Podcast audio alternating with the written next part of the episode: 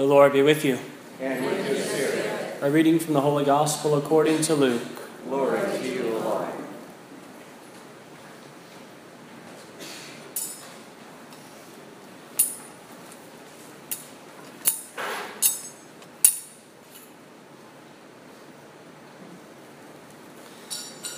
Jesus was praying in a certain place, and when he had finished, one of his disciples said to him, Lord, teach us to pray, just as John taught his disciples. He said to them, When you pray, say, Father, hallowed be your name, your kingdom come. Give us each day our daily bread, and forgive us our sins, for we ourselves forgive everyone in debt to us, and do not subject us to the final test. And he said to them, Suppose one of you has a friend, to whom he goes at midnight and says, Friend, lend me three loaves of bread, for a friend of mine has arrived at my house from a journey, and I have nothing to offer him. And he says in reply from within, Do not bother me. The door has already been locked, and my children and I are already in bed. I cannot get up to give you anything. I tell you, if he does not get up to give the visitor the loaves because of their friendship, he will get up to give him whatever he needs because of his persistence. I tell you, ask and you will receive, seek and you will find, knock and the door will be open to you. For everyone who asks receives, and the one who seeks finds, and the one and to the one who knocks the door will be opened. What father among you would hand his son a snake when he asks for a fish, or hand him a scorpion when he asks for an egg?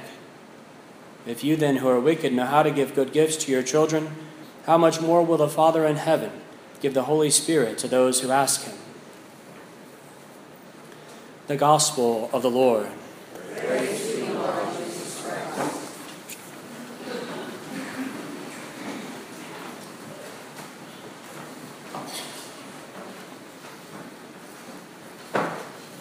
Happy feast! It's been weak at all three masses. We need to work on this Feast of St. Anne excitement thing. But it's good that we're here today. It's good that we can come to celebrate uh, this Feast of St. Anne uh, on, this, uh, on this weekend and to celebrate the good things that God has continued to pour out upon us and upon our parish community. A couple of things to, uh, to note. Uh, one is that as you, if you came through the back door, you likely noticed a new piece of furniture back there, uh, a canopy, uh, and that is uh, for our Eucharistic procession immediately following the Mass. We'll give details at the end of that, but we certainly encourage uh, each of you to be able to go on the, the short procession with us as we go walk around the grounds. Also, another thing that I've been, I've been hoping to do for two years now, but which has finally become a reality, is a parish website. Uh, so effective right now, this moment, goodsaintanne.com uh, is up and running. It's got news and updates and events and parish calendar and all that kind of thing. Uh, and so just to, to encourage you to go check it out, let us know what you think. If there's not something on there you think should be on there or something you would like to see or would be helpful, uh, certainly let us know because the, the goal isn't just to have a parish website because we want one, but rather to have one that's actually helpful for us in continuing to, uh, to grow and to minister in the midst of our community. In the scriptures, the Lord Jesus often uses physical things, physical reminders, to help us to look around us and to see what's happening. In the gospel today, he uses a very concrete example of perseverance and persistence. Of course, any one of us, if somebody's beating on the door at midnight, it doesn't matter what they want, you're going to answer eventually if they keep on going, right? And so he uses that, that thing which is natural for every single person, and he uses that often uh, as examples to be able to get the point across. And when it comes down to it, the great thing for Jesus is to be able to look around us and to see what's happening.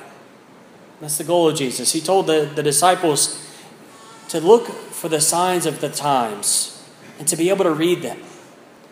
He says we can look around us and we can see that when the blows this, the, when the wind blows this way and the and the clouds move that way, we know we're going to get rain and we're not going to get rain.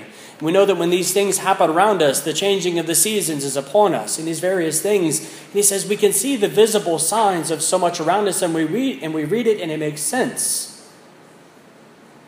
But the most important thing for us as Christians is not just to be able to read the weather, but to be able to read the signs of the times, especially in the things of faith. To be able to look around us and to see the Lord's movement and not just the weather. It's been interesting these last few weeks with the prayers at Mass, the, the, the, prayers of the scriptures that we've read, especially in the Sunday Mass setting, as well as the lives of the saints with whom we have prayed through the course of the weekdays. The signs of the times are rather clear. And the Lord Jesus calls us over and over again through the scriptures and other ways pray, pray, pray. It's the signs of the times, y'all. The Lord Jesus calls us to a more intense focus on the life of prayer. We heard it even, especially through the encouragement of our bishop, who last weekend encouraged us to take this, this past week up to including today uh, as a week of prayer and fasting, to be able to offer prayers for peace for our community and for ourselves, and to fast for that same end. The Lord speaks in so many ways to us in this time, an encouragement of prayer. When the Lord calls us to prayer, certainly we hopefully respond. We hear some of that call to the Lord and we go and we offer prayers. But as the disciples wisely realized today, sometimes we need a little help. And so the Lord Jesus is approached. And they say, Lord, John taught his disciples how to pray. Teach us to pray. Teach us what to do. You yourself just came from prayer. You yourself go off often to pray. How do we do it, Lord? And so the Lord responds with a kind of a brief catechesis on prayer in a certain sense for the disciples, but especially for us. He prays. He teaches us that to pray, basically, three things are important for us that he shows us today. The first is that prayer is needed. How often it can happen that we go through the course of the day, we go through just the, the busyness of, of normal daily life, even doing things for the Lord. And yet, how easy it is to fail to pray. To act as if we're, we're relying upon the Lord, but really, by our actions, by our interior state, to simply be relying upon myself, what I can do, what I know that I can handle.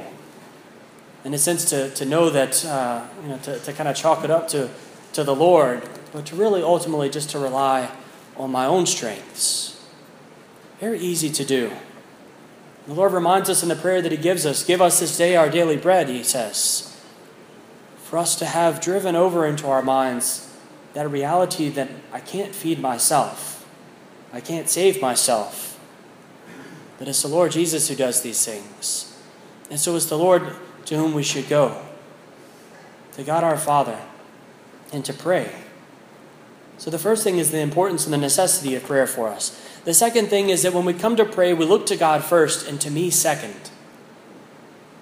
He begins Father, hallowed be your name.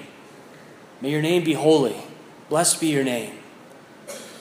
The temptation, a lot of times, I know for myself, and I presume I'm not alone, is that when we go to pray, the temptation is to begin with, Lord, I really need help with, insert whatever.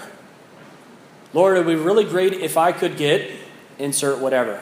Lord, it would be really great if we could if you could have your blessing upon insert whoever our intention is for. And we begin our time of prayer, can seem, with simple petitions, as if God's a, a genie to be able to give us what we desire when we desire it. But Jesus reminds us first, we must love the Lord. The first thing to do is simply to love. St. Peter Julian Eymard whenever he, uh, he, he, was a, a, great apostle of the Eucharist, he formed a religious community focused on preaching about the Eucharist as they went out, and he had profound teachings on the Eucharist. And he said that whenever we come before the Lord, whenever we come in and place ourselves in the presence of the Lord in the church or in the chapel or someplace, the first thing we ought to do is to pour out our heart in love. He says you'll have time for the petitions and the, and the other dialogue later, but just love the Lord first. Yesterday was the feast of St. Bridget, and the, in the office of readings for the prayer of the church, it included a prayer of hers from her own writings. It was her reflections on the passion of the Lord Jesus. It's profound to be able to read through it. Each of the things she had, it was, it was probably two and a half, three pages long. but it was a reflection on each of the parts of the passion of the Lord. But what struck me was as I was going through, every single one of them was prefaced with, Praise be to you, O Lord. Blessed be the Lord our God. Honor to you, Lord. Love be to you, Lord. And then she would pause and reflect on whatever it was that followed. Every paragraph, that refrain of pouring out her love for the Lord. And not only for the things that the Lord had done, but simply for the fact of who He is that He's God. He's a creator of all things. He's all loving, He's all knowing, He's all merciful, He's all gracious. He's our Father who loves us and wants to give good gifts. And so we simply pour out our praise and thanksgiving for that. And then, having poured out our praise, having emptied everything in our heart of a praise of the Lord, and then we turn to Him and we ask Him to fill us again. It can easily happen that in the course of our prayers, we start to, to simply pray and to love the Lord and allow our heart to be given over to Him, that the prayers that we came with initially begin to change a little bit. The focus changes, the importance of things changes. Some things fall away, new things come at the Lord's prompting. And so as we go to pray, we turn Him first and into ourselves second. The third thing is persistence, which is, of course, the kind of general theme of the scriptures this weekend we can see. Persistence is an important thing in the life of prayer because without it, all is lost in a sense. How many times it could be said that individuals have prayed and prayed and prayed and prayed and prayed for days, weeks, months, years even, for some particular intention, and right at the threshold of when it was about to happen, they lost faith and gave up. Could have been that the next prayer they offer would have been the one to fulfill the task. And yet they gave up. Persistence is so important in the Christian life because we never know what it is that the Lord has for us. Quite often, the persistence that we are invited to, to, to, to live and to manifest in the life of prayer is not so much for God as much as it is for us. We see that in the first reading with the story of Abraham. Abraham haggling with God over souls, huh? And so he goes, and, and Abraham's he's, he's saying he's looking at the city of Sodom, who the Lord has said that he's gonna that he's gonna basically decimate because of the wickedness of the people there. And Abraham goes, well, well, Lord, let's let's step back a second. What if there are fifty people there who are righteous? What if if there are fifty, Lord? Certainly, you won't strike it, you know, strike everyone dead because of the fifty people who are righteous and living well. And the Lord says, okay, yeah, yeah, good yeah, if there are 50 people who are righteous there, we'll leave it. And then Abraham, of course, starts to get a little, uh, a little, uh, I guess, antsy and things, a little brave. Well, Lord, you know, even though I'm but dust and ashes, I know. What about, what about if there are 45, 40, 30, 20? Lord, what if there are only 10 righteous people in the city? Will you still, will you still keep it?